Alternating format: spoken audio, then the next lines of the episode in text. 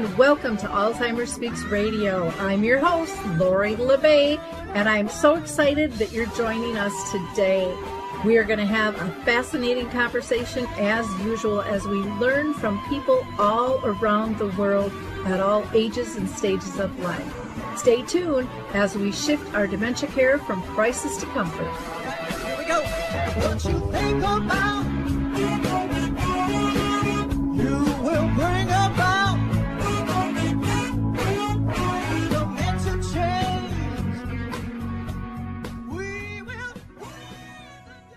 Well, hi, everyone. I'm Lori La Bey, and welcome to the show today. I'm excited that you could join us.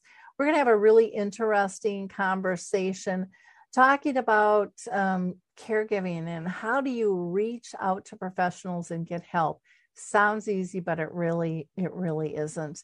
Um, I do also want to, before I introduce our guests, do a couple of shout outs. And, and first is a big welcome to new listeners. We're always getting them all around the world. So thanks for tuning in. If you're not familiar with us, Alzheimer's Speaks is about sound information, not just sound bites. We like to have real conversations with real people all around the world at all different levels. We just don't think we can make sustainable change if we're not being inclusive. And if you liked our opening music, it's called Clarion Call by the Mark Arneson Band. Now, I do have some big news to tell you. For years, I have been telling a story called Betty the Bald Chicken when I, I speak at conferences and so forth. And it, Betty the Bald Chicken teaches us about lessons that, that care. And we are now putting that into a book form, and we have pre-sales going right now. So you go to alzheimersspeaks.com, just click on the book tab. It's a it's a story that is illustrated for children, but I really think the kids are going to be teaching the adults a lot. There's some questions in the back. It's just the the illustrations are wonderful, and I think the storyline is really powerful. And it's not a, it's not a story that is specific to dementia. It truly is about how we care. So if you're dealing with dementia, if you're dealing with a chronic illness, if you're dealing with a death, um, bullying, um, divorce, mental health, any time that you just don't quite feel like you fit in, Betty the Bald Chicken will be a great, great story. And it really teaches us how we can make choices in our life. I also want to mention on December 8th, I will be at Artis Senior Living in Woodbury. And uh, the presentation is going to be about family gatherings and events and traveling and how the heck do you do all that stuff and um, replace sometimes some really stressful times with joy. We're to hear from the adaptive equipment and caregiving corner, and then we're going to be right back. I love the footbar walker, and let me tell you why. It is the option for my toolbox that I've been waiting for. Let's be honest. There are some clients who, despite our best rehab efforts, just aren't able to return to performing a sit to stand transfer on their own. Now I can offer my caregivers an easier, safer option that doesn't involve hoisting their loved one up from a sitting position. I don't recommend this walker for all of my clients, but I do recommend this walker for those caregivers looking for an easier, safer option with transfers. I would also encourage other therapists to add this walker to their toolbox. It's kind of like having my own mobile parallel bars for the client to pull up on.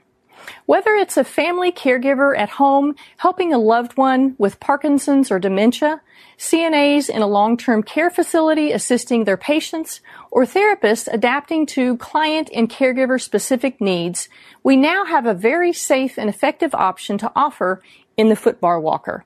Check this product out at thefootbarwalker.com. That's it for today from Adaptive Equipment and Caregiving Corner. Have a great day and don't forget, if you can't do it, adapt it.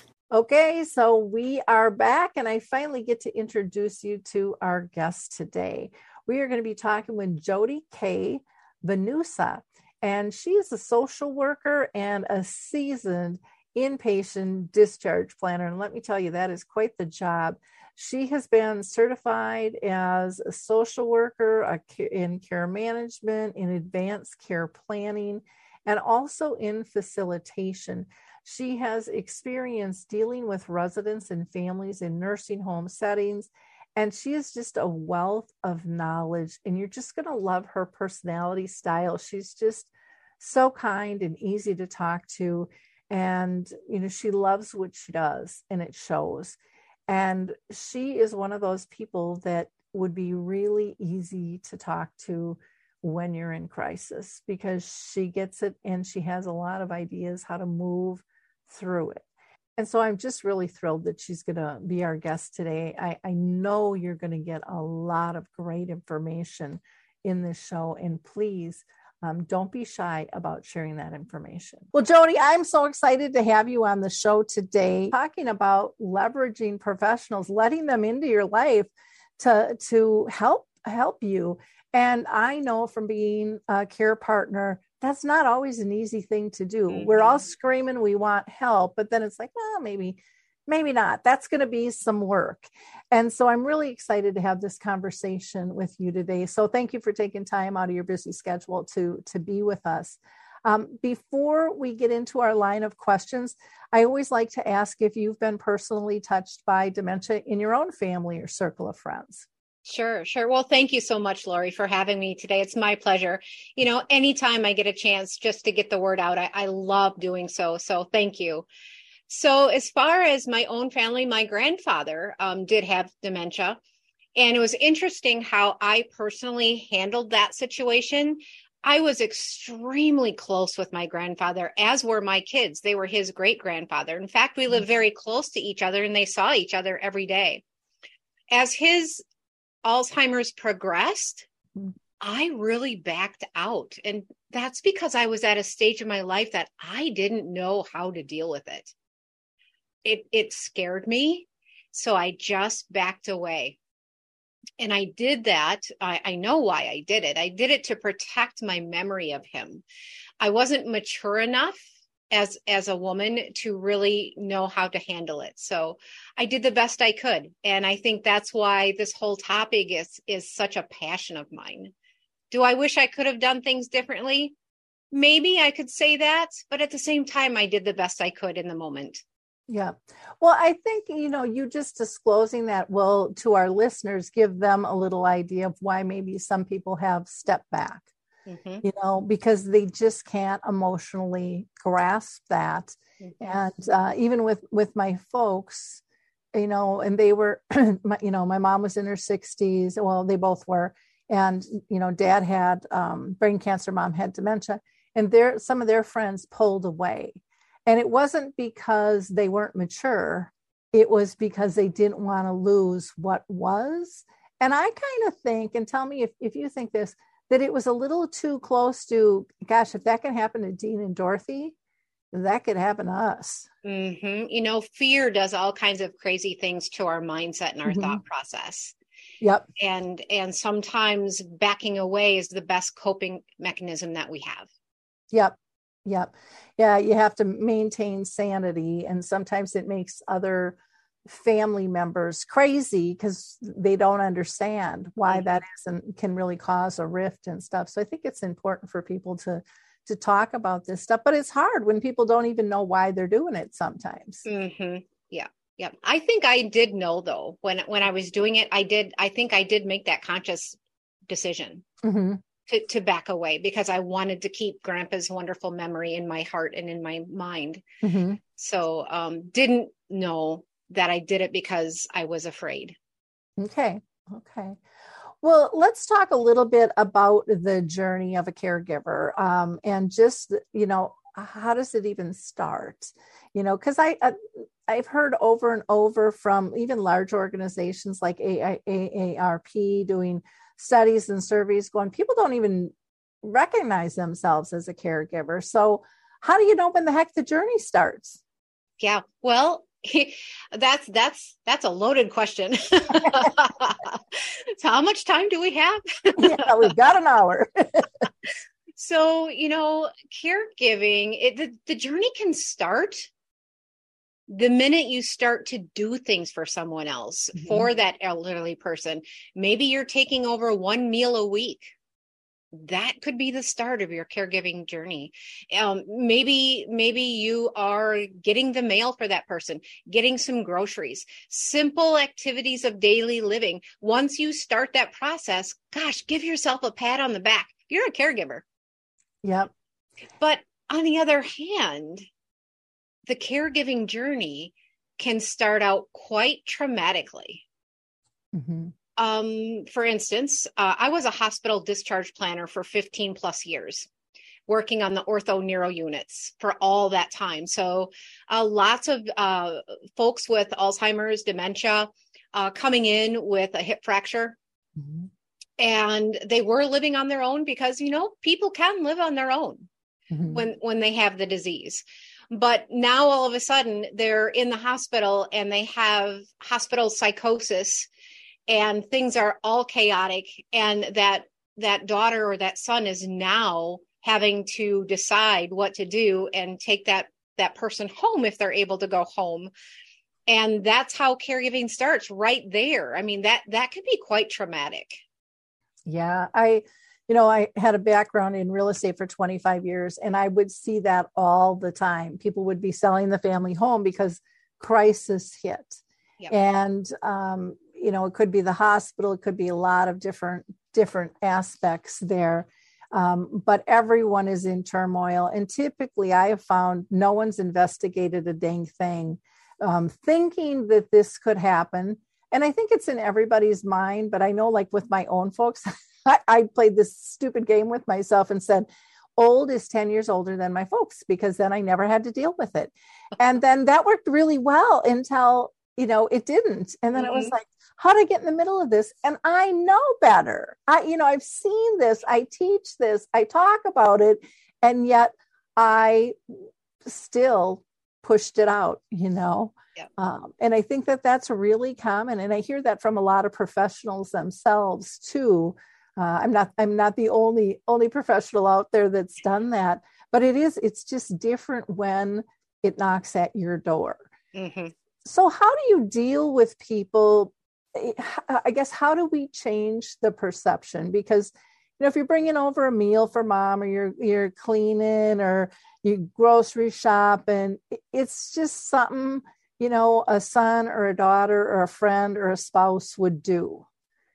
And when when does it become different? I mean, because I think that's how we look at it. Like, sure, I can do that for you, and then I don't ever think that there's a real conscious change of mindset until until you're really struggling and exhausted going oh this is a lot to squeeze into a day. Yeah yeah you really hit on something important there lori. Um, a lot of caregivers do kind of get eased into it mm-hmm. and they don't realize uh, what is happening in their own daily lives um, i have um, a slide that i do when i give one of my presentations um, that you know that you're you're heading toward caregiver burnout if and one of the ifs is are you spending all of your days off and vacation days having to care for that elderly person in your life mm-hmm. because if you're having to give up all of your free time for that person you really should start to think about doing things a little differently or maybe having a couple of plans in place um, in the event you're not there. When you talk about, you know, giving up, you know, like the vacation time and and just or just being able to sleep without the phone ringing or having and sometimes I think it's that angst of the phone ringing, like who's it what's it going to be now? Mm-hmm. Is it is a real big kind of red flag. Things have changed. You're at a different level type mm-hmm. deal. But I, I still don't think people process that. Yeah. Yeah. Um, a lot of times when we're thrown into that caregiver role and everything progresses very slowly, we don't stop as caregivers to really consider where is that line in the sand where it's not going to work anymore. And I kind of, I'm going to say, I give myself like um, uh, kudos, sort of, that I really give caregivers permission to say and admit this isn't working. Mm-hmm. I need some help. This, this, something's got to give, something's got to change. So I, I think just really having in your mind as as early on as you can where is that line in the sand Mhm. Is it going to be when my phone is ringing out of control is it going to be when it's time for mom to move in with me is it going to be when i have to change her depends i mean it's going to be different that's a different answer for every caregiver Yeah. Well, and I think the way we're set up in society, there's an expectation you're supposed to handle this. And I think nowadays, too, you know, there's the financial crunch of pulling in help um, because there's not like volunteers waiting in the wings going, oh, I can handle that. I, you know, I can help you with that. And there's there's not as much respite care or adult daycare or even home care. Um, you know, they're they're doing a good job trying to keep up, but Mhm. I, you know, I hear from clients sometimes it might be three to six weeks before they can find a staff person to come out. And it didn't used to be that way. right And so it is important to think about those things. And I think also kind of pull that team together early on things are changing. And what does that mean? And uh, how is that going to affect you? But how is that going to affect them as well? I, I'm a I'm a big advocate of always putting the person first that you're caring for, and I think sometimes, and I, and there might be people out there that would argue with me, but some families don't really care about what is in the best interest necessarily of the person. They just have to dump the load off them because they can't deal with it. Do you see that? Yeah, yeah, I do at times, um, and that's really unfortunate. Um, but I would like to go back. I Mhm. I couldn't agree more with you by you know putting that that that person first. Mhm. The only thing I'd like to add to that, it's so important to make sure as a caregiver that you recognize how important it is to put your own oxygen mask on first, so you can give that care that you so desire to give to that elderly person Yeah. um, without that self care for yourself, without the friends and support around you, things can go downhill quickly. Yeah. yeah and not in a not in a good way either. Yeah. i i know for me i just i was a doer you know so i just kind of kept doing and i would add to my list and i would never take anything off. Like there were probably other things in my life i could have adjusted but i i didn't you know i just i don't know why. I never thought i never thought of long term you know i was just in that day in day out. And then pretty soon it's just i'm in a moment in and out because things are going so fast and there's so many things to do. And you know, I, I knew I was exhausted. I knew I was getting a little snappier and crankier, um, but I didn't know how to deal with it. And you know, for me, it was meeting uh, my girlfriends for coffee who never gave up on me, Yeah. and and that was a huge, huge. Um, gosh, it was just such a life lesson for me on multiple levels. I didn't realize that I I didn't realize consciously that I wasn't taking myself into account because I was so busy being a wife and a mom and a you know care partner friend, you know, doing my work and volunteer stuff. I mean, the list just kind of kept going and I was just doing for everyone else and I I kind of gave up who I was, not even knowing that I was doing that um, until I was really into it. And you know, when I went to have coffee with my friends, I I finally agreed, and I agreed in kind of a snotty way. They would call me every week, and I just didn't have time in my schedule. And I finally told them, "I'll give you ten minutes. You know, I'll come in, like roll the red carpet out. Here she comes. You know," and it, I ended up staying two hours, and we laughed and we cried. And it wasn't until I met with them that I really realized how empty my soul was. hmm And that was that was really eye-opening hmm because you think you're maintaining, you you think you're, you know, everyone's telling you you're doing a good job and how are you doing it all? And you're kind of huffing and puffing, I guess, unconsciously, you know, pushing through doing that. Mhm. And then when I was able to exhale with my friends, it was like, oh my gosh, I am like one deflated balloon. And they kind of blew me back up so I could go back out. yeah. But that really put into perspective for me how out of balance I was. Yep. And I didn't recognize it. And I, I, I should have. I have the skill set to do that, but looking in the mirror sometimes isn't easy Mm-hmm. to do. Yeah, you know, you you said quite a bit in that in that last little couple of minutes there. You know, the the minute that that that first inkle that you have that I think the caregiver process is beginning and now what am I going to do? Mhm. And you're kind of like really getting into it. That is the time right then and there is is to gather your support system. Mhm. Um, I hear all the time, I have no one. I have, you know, everyone has left because I've been so involved in my caregiving. Gosh, you know, it is so critical to keep a support group around you. And if you do get caught in that trap where you you don't have anyone, then go seek some help. Go Mhm. seek a professional. Um, I suggest a caregiver coach. I I think that those a caregiver coach is is is priceless. Uh, it's it's going to be an awesome way to take care of you, and in turn, you're going to be able to give better care to the one that you're caring for. Yeah. And a lot of people don't even know what a caregiver coach does. Do, Mhm. do you want to explain that a little bit? Well, sure, I can. So I'm I'm somewhat of a caregiver coach, but I don't advertise that. I just kind of coach the families along in in the process when they choose to hire me. But a caregiver coach is someone who is really going to hear your issues, hear your concerns, and they're going to help you think through it. The difference in my mind between a caregiver coach and a therapist is a therapist is going to listen and they're going to um, tell you, you know, say, tell me more about that. Let's talk more about that. Where a caregiver coach is going to hear you out and then they're going to cause you to make some changes. They're going to bring it. The bottom line is they're not afraid to tell you what to do. Mhm. And sometimes we need that. Sometimes we need that professional to really be able to hear our concerns objectively and say, now, wait a minute. Did you realize this is what you're saying? Yeah, and oh yeah, a lot of times we have no idea what's coming out of our mouth.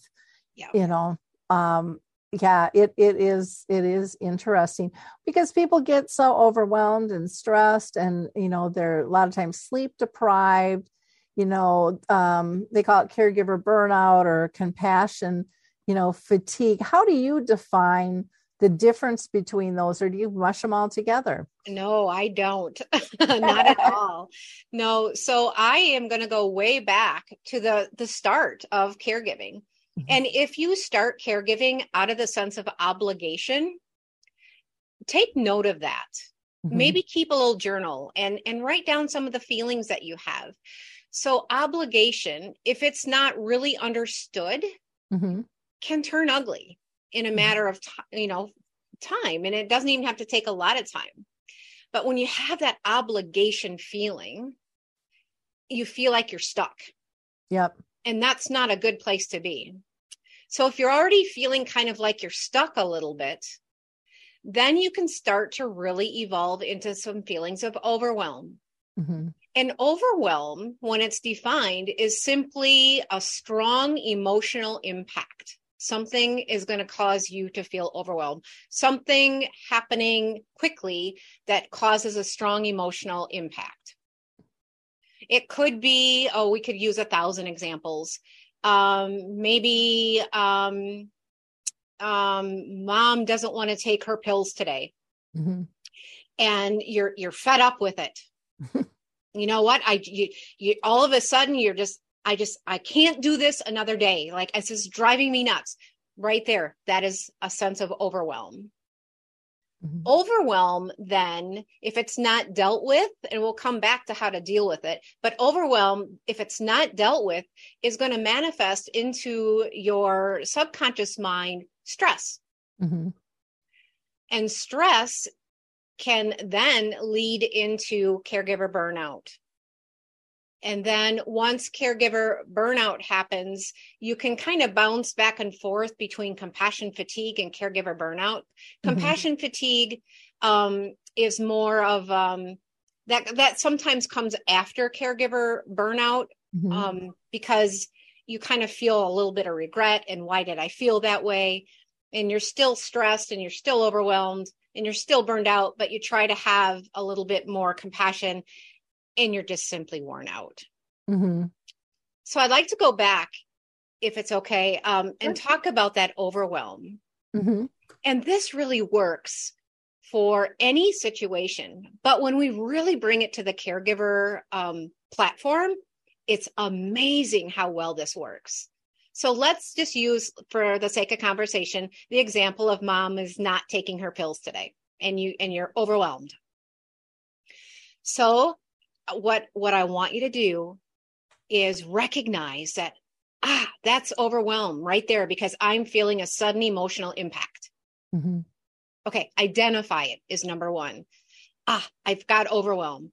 Now you have a choice in how you're going to deal with that overwhelm. And how you choose to deal with it is going to determine whether or not you're going to feel stress or if you're going to feel some relief.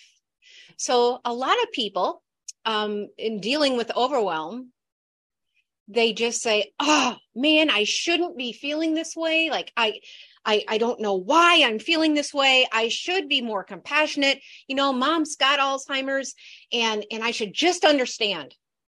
Well, you know, when you have that attitude, you're being such a judge to yourself Mm-hmm. and you're judging your emotions and you're judging your thinking. And even the word judge is kind of harsh. Mm-hmm. So recognize what your thoughts are once you identify that overwhelm. Well, that's a really good point because I think that inner critic plays in our mind, and that is one thing I hear from from uh, care partners, caregivers, carers, whatever term you want to use, um, where they just feel so guilty and they they keep replaying something over in their head instead of letting it go and going on to the next moment knowing that they could do better and I- i don't i don't think i know one person who hasn't who hasn't stated that that's been part of their journey Yeah. Let me let you in on a little secret. mm-hmm. So almost 100% of the time, I, I generally say all the time, but I'll give you a little bit of leeway. Mhm. Anytime you use or think the words should or shouldn't, Mm-hmm. I want you to know this. Those words are not facts. Mm-hmm. I should, I shouldn't. That's not a fact. It's only a perception. Mm-hmm. So every time you you think the word I should, change that into oh, I can. Mm-hmm. It's so different. It's such a different thought. It really is. I, I remember going on a uh, a retreat, and a woman said she wanted to buy uh, a word from me, and I'm like, "What?" And she said, "Shoulda, woulda, coulda," and I, I think there was another one there. And she says, "I'll I'll give you I'll give you a dime for you not to use that word again." And I thought that was just brilliant. And Yeah. And she said there's one rule. When i give you this dime you can't you can't use it. It's not part of your vocabulary anymore. Mhm.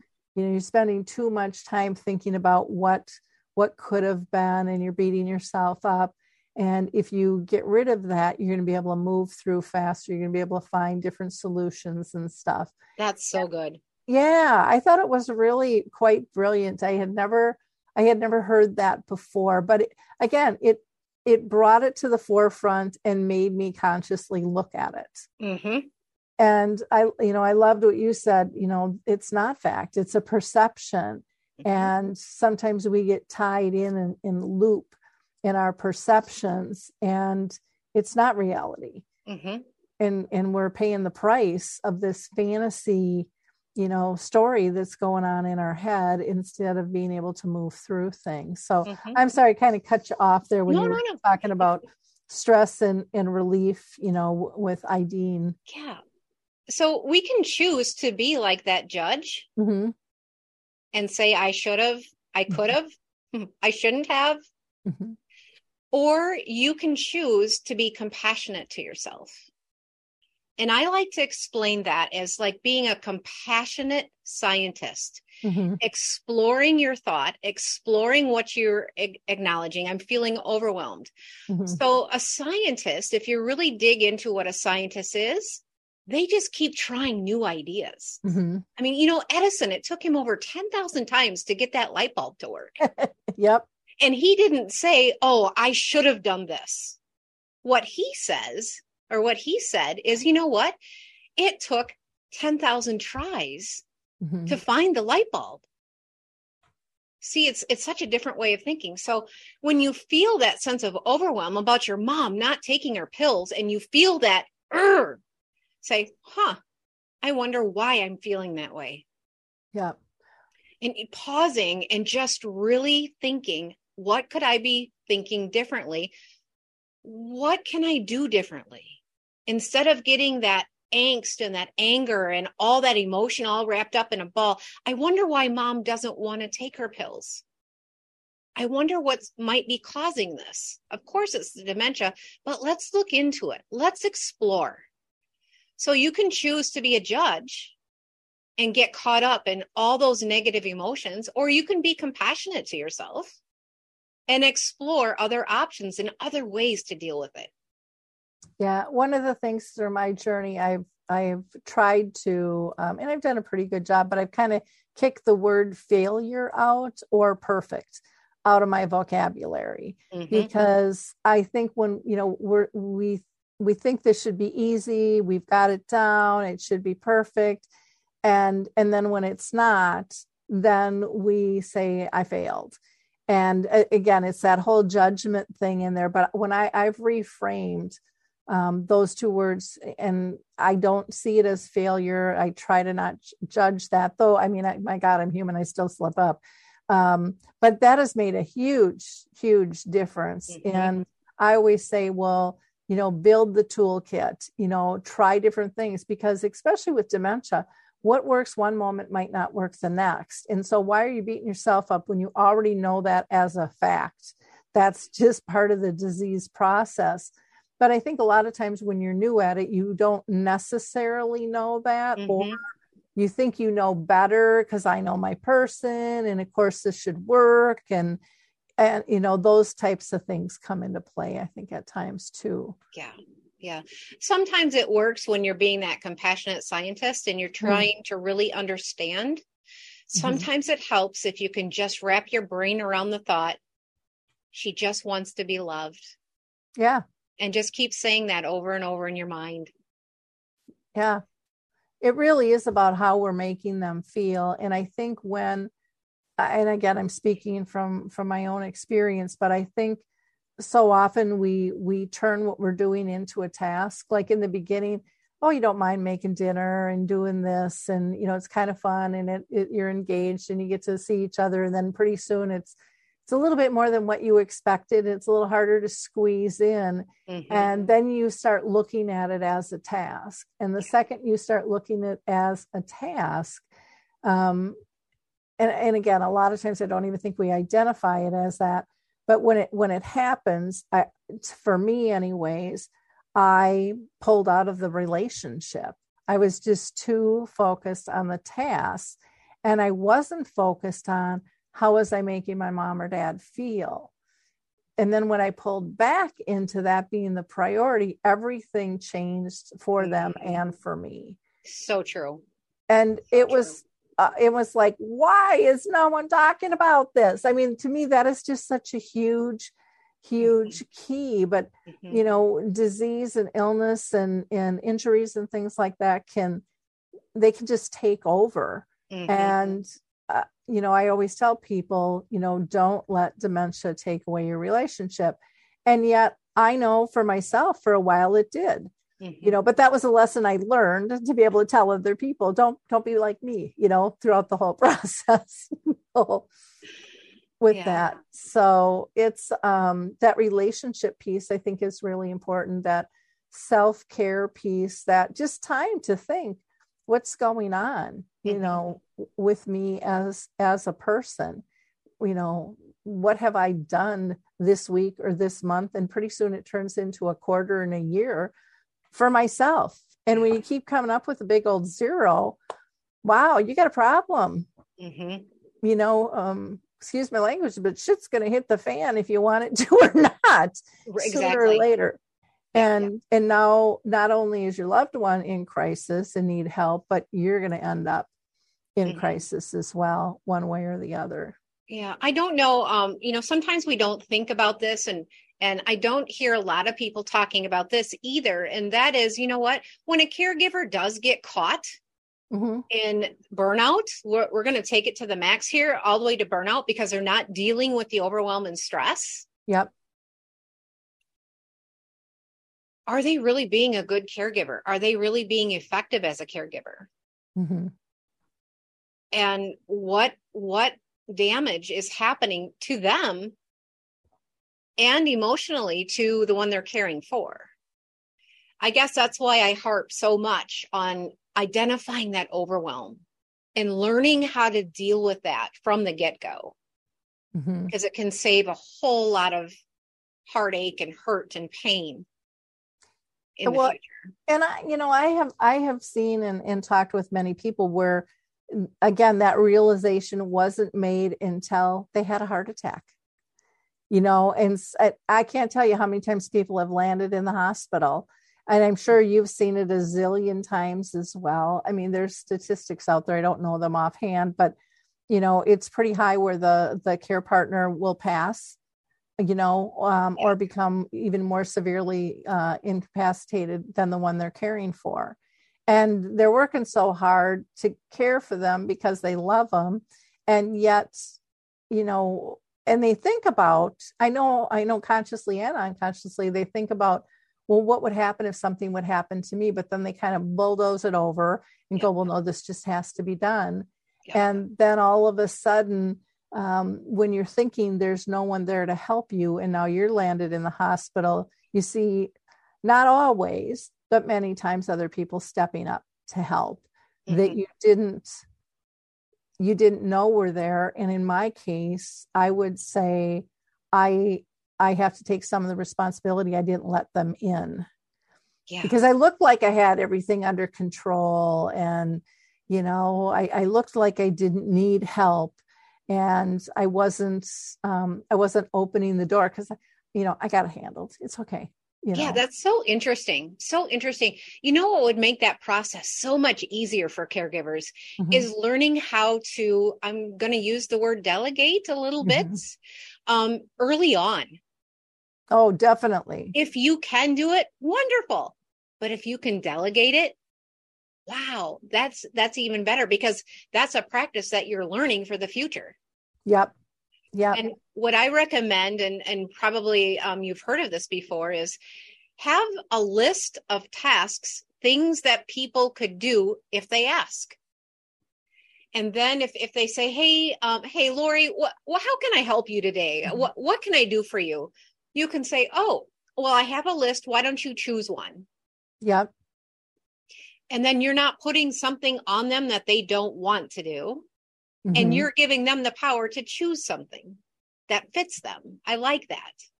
Well, and I think it's really important what fits them because I think a lot of times in families, people get assigned things that they're not comfortable doing. So Mhm. it could be so you know, true. it could be a son or a daughter you know now now bathing and doing grooming it might be somebody in charge of financing that just doesn't want that responsibility and when you don't want it when you're not comfortable with it it's not going to be done in a good fashion that's comfortable for who you're caring for Right. and there's going to be more bumps in the road and i think sometimes we get into you know the primary um, care partner d- decides who's going to get what instead of really having the conversation of who's going to do what well. And and letting those personalities of family and friends play their play their role. I know i got stuck with my own family um, and my listeners have heard me say this before where um, you know when my dad died we were talking about my mom and you know are you going to come around more? Because they really weren't around more and they're like well you don't really let us in. And i'm like what do you mean? You can come anytime. And they're like well you're kind of a control freak. So and I and I'm like, no, I'm organized, you know. And so we had this different view. So interesting. of how how I was. And the control freak, of course, pushes people away and says, You gotta do it my way. And they wanted to, they wanted their relationship to be their relationship. And they felt, I'm assuming, that I was going to try to make them be a clone of me. And I wasn't consciously trying to do that, but I could see, I could see how they would think that, you know, or feel that. Um, but I also, and I said, well, I'll take some responsibility. I said, but I'm not taking it all because you could have flapped your lips earlier. We could have had a discussion on all of this, you know? And, and so it's just really interesting because our perceptions are very, very different. And I, I, you know, I take the example of, you know, well, you know, come in and make a meal with mom or dad or something. And they, they both, my brothers cook. It would, wouldn't have been a difficult thing to do. It didn't have to even be anything fancy.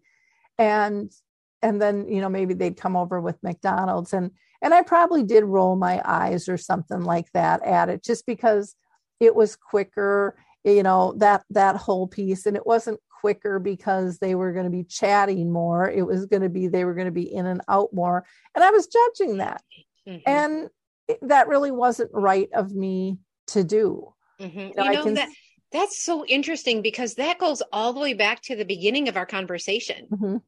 yep We we don't know how that other family member is is really dealing with this whole process inside of their heart and inside of their mind. yep That's that's that's really good. and many times uh, there's you know like in my case they really weren't willing to talk about it they're you know the my brothers weren't really touchy feely and emotional on all of this stuff i mean you could read it in them but they really didn't want to discuss it Yeah. per se. And so, I, you know, the number one um, question I get and kind of complaint at every single conference I go to when it's families is, how do I change my siblings? How do I get them to help? And, you know, I said for me, when, when I let go of trying to pull them in, I felt a lot more freedom. I could just focus on what I needed to do and how I wanted to care. And, uh, you know, those are their choices and they're going to have to live with them. Mhm. But that was a, and I don't know if you've run in this with, with families, but oh my gosh, what a, um, what a release of a burden I was carrying Mhm. trying to teach them this lesson trying to I, I i was trying to invite them in and they're seeing me pushing them away going she's reeling us in a little too hard here Yeah. you know Yeah.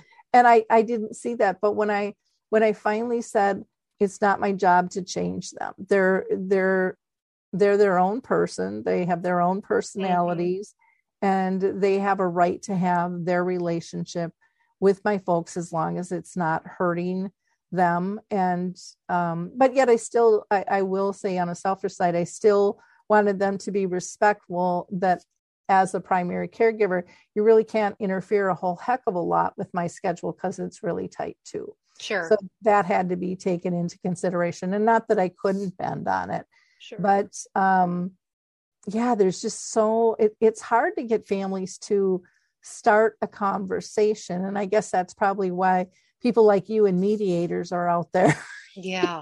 because sometimes it gets pretty nasty you know what thought is coming up to my into my mind right now is you know caregiving is really a huge ordeal because we have to keep caring for ourselves that self-care we're caring for that person that needs the care we're also just like you were in that situation you were the um the the gate uh gatekeeper of everyone else and trying to keep your brothers um involved. I mean, it's more than just cooking and cleaning for your elderly Yeah. person. It's it's like protecting the whole fort, so to speak. Yeah well and it's protecting the family and trying to still have you know because when the dynamics of the parents change the family dynamics change and Mhm. and you know i was trying so hard to hold that together while they were still alive and Mhm. it pretty much fell apart once they passed and it's like, would that have been bad to happen earlier? I don't know. Yeah. I don't know. Um, but I, I wanted to protect that for my folks because family was so important to them to have everybody around and and you know we're just not as close as we used to be um, and i hear that from a lot of families other families it brings them really close Mhm. together Mhm. um, what do you think is one of the number one mistakes that that caregivers make yeah. I, I know we make a lot of them That's okay because we're all, you know what? There's no real manual to do this. There's there's so many different ways to do it, but I'm just going to be honest and say, in my mind, the biggest mistake that caregivers make, um, from from my viewpoint, is waiting too long to Mhm. make a care plan change if something's not working. You know, it's it's like um, trying to keep doing something that that's not working. It's it's uh, when you wait too long, Mhm. it makes everything worse. So many more options are taken away. So many more things that could have been done are taken away. So I think just really knowing in your mind and knowing in your heart that where is that line in the sand when we really have to make a change? Whether Yeah. that means bringing in outside care, whether that means um, a senior living community, community, long term care, hospice, whatever that is Mhm. you know by waiting too long you do you take away so many options. That's that's very true. That really breaks my heart. And it increases the stress level too because now you're you're kind of pressure cooker and it's and you can't i don't know i think a lot of people just can't even process when it when it gets to that level because it's just so overwhelming um it's just so overwhelming to do and and a lot of times families don't agree on those decisions but i Mhm. think to me one of the biggest problems is most families don't have a plan to begin with. They're Yeah. just kind of being a daughter, a son, or a spouse, doing their thing, having their relationship, and then it's really it's just not recognized and it's not formalized. There's nothing really written down, and I think having it in writing is helpful, even if it's just one person for themselves you know of you know and maybe having a you know a two-sided list and or three-sided one for the person you're caring for one for yourself and then one Yeah. for outsiders in terms of you know what are what are my goals with all of this and what's working and what's not you know i had a conversation with with someone today. It's so interesting that that conversation happened today. Mhm. and she came to me and said what am i going to do if my mom passes before my dad? Because she cares for him and he's on dialysis three times a week and all of us kids are working. And what are we going to do? And i said i said let's let's talk about the what ifs. Yep. I said, that's why you need a plan. You need a plan now while all of you are still here and you're still functional and everything is working. hmm But how am I going to do that if they refuse to talk about those kinds of issues? I said, here's what you're going to do. And that's, this is the coach in me coming out after talking through it with her a little bit. I said, you're going to try one more time to have that conversation because you want them to be a part of it.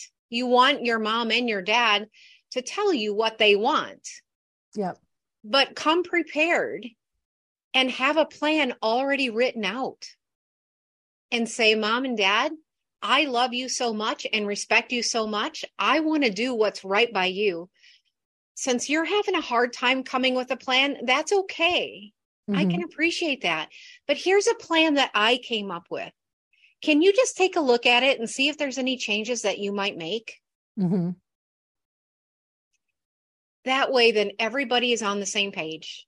yep Everybody can agree. that and you you give difference. you give that her that that mom and dad now they are in control even Mhm. though they don't really realize it Yep. Yep.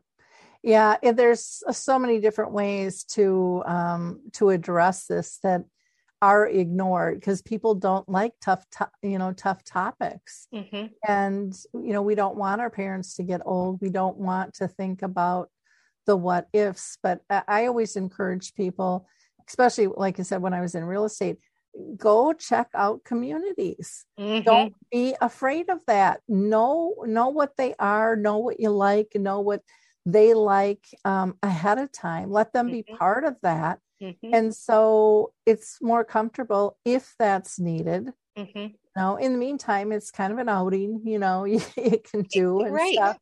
But but get educated. And I think so often people are just I, I don't want that information because if I get that information, I'm going to need that information. Well, you might yeah. need that information even if you don't get that information. yeah, exactly. And which would be worse. Yeah. And you know, and here's another thing that I, I really I really work with families. Um, I I offer a free 30 minute call, a clarity call is what I call it. And that's where we really talk about the planning part and, and what changes might need to happen and it's so interesting that typically um, the first call will be scheduled with me. Mm-hmm. And I, this is what I hear. We didn't bring mom and dad here because we don't want them to hear what we're talking about. Mm-hmm. And I just find that so interesting. And so we get through everything. And then I say, This has been really good. Now let's schedule another one because I have to talk to your parents. Yep. Oh, I said, No, they're, they're the clients. Mm-hmm. You're not my client. They are. Yep.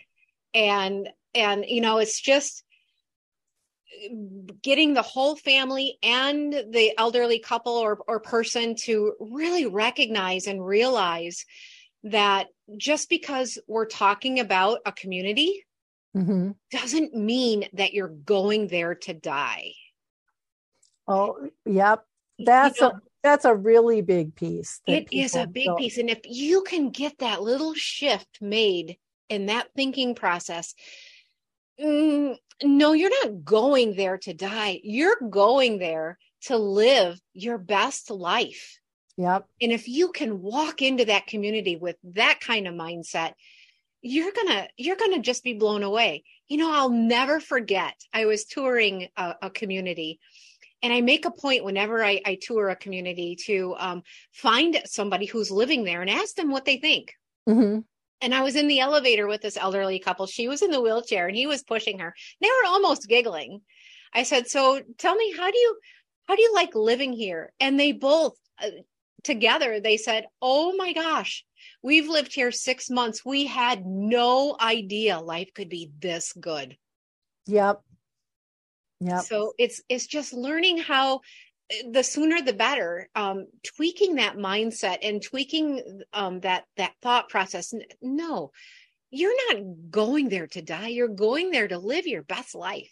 Yeah well and i think so often you know people in their homes sometimes they get so isolated and they you know they grew up especially our, our older population they grew up where they used to say they're taking me out feet first you know i'm not going anyplace but they have this image of the old nursing home that yes. was dark and you know stanky and you know the whole nine yards and that's not what anything looks like anymore at all and uh, i know like again back to my real estate when i would sell somebody's home and they would move into like some form of senior housing half the time I couldn't get a hold of them because they were out socializing. They had met new friends. I'd have to call the housing manager to track them down and go, hey, I got an offer. I need to meet with you because I couldn't reach them because, you know, they, they had missed that. But when you, you know, uh, when your routine is for so long and it's such a subtle change over time,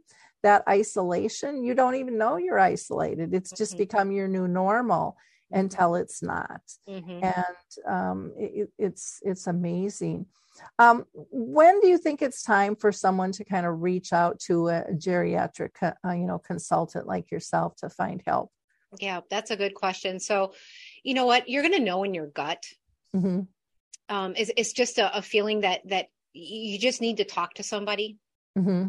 And that would be, um, I think that's the first indication. I, I just need to talk to somebody. Mm-hmm. Once once that thought comes up in your mind that I wonder if things could be better. I wonder if things could be different. I mm-hmm. wonder wonder what shifts I can make. Mm-hmm. That's when you would reach out and and t- talk to a professional geriatric consultant. because you know what that's my job is to help you determine if you are on the right track Yep. or if it is time to make a change so i'm going to go with it's time hmm when you know in your gut hmm um you know that it's time if if things aren't working the way they used to if hmm if your loved one is requiring too much care mm-hmm. and if you are giving up all of your free time maybe that's not serving you well either Yep.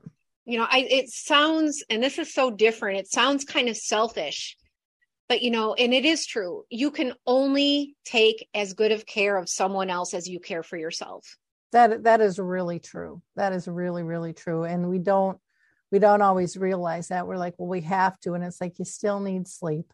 You you, you know you still need balance because otherwise, in during the process, I mean, you're going to snap. Mhm. you know when you're when you're exhausted and and when you're out of alignment and things but also when the journey ends and typically the journey's going to end you'll be like me and you won't know who you are. I mean people will ask you what well what do you like to do? And my answer actually was i don't know. Yeah. I haven't done anything for me for years. Hmm so again don't follow in my footsteps. So can, can i ask you a question? Sure. Do you think that if someone would have said to you maybe it's time for a change do you think you would have listened or or how how would you have responded to my my statement that i just made like when i'm saying just listen to your gut I don't um I don't really know because you know I I grew up in an era of this was my role I'm supposed to take care of family from being a little girl. I mean that was just always my role. And so I I think I really would have needed some big coaching in terms of Lori roles change. And I think one of the biggest traps that people get into is making promises at one stage right. and then things have changed and this promise haunts you. And when you made it it was this and now it's that. And it's okay to make a new decision to Yeah. adjust that plan like you said. And i think if there was a way that that was talked about sooner than than later um but it but it's hard because it's a lot of times you know when you're caring it's for a family member that you love and you want to do it and there's a lot of guilt. And I, I had some friends like you know you just give it up. I mean they weren't raised they were raised different than i was you know my mom was there till the bitter end come hell or high water you, you know and so i'm a little clone of her in a lot of ways and so uh, but again we didn't have those conversations about options Yeah. in, what was available and so i think again it goes back to i think it's important for people to get educated to realize that your best life and theirs might not be what you're living right now Yeah, yeah. So what I'm hearing you say, Lori, is it could be like the hardest step of Mhm. making that care plan change is saying, I think I need to talk to someone yep and admitting that. I think we still frame it as a self defeat, like I wasn't good enough. I think Yeah. that's the biggest hurdle. And because we're not we're not doing enough up front to change that stigma of of that perception of that self perception that so many care Mhm. partners have um that it, you know and even like with vows you know um you know until death do us parts. And i mean i i hear people say that all the time. You know this is what i committed to. I take those vows seriously. But the quality is missing. And when people do pull in the help they that's when they realize how much their relationship had changed and how much they have missed Yeah. themselves as well as who they're caring for in terms of just being able to love and support somebody you know in whatever role without having to necessarily do the tasks Yeah. So Um, good. Well this has been a wonderful conversation. I so appreciate your time. I would uh, really encourage people to go visit Jodi's website. You can go to midwest geriatric consulting services.com or you can email her at mgcs and then her name, Jodi, J O D I.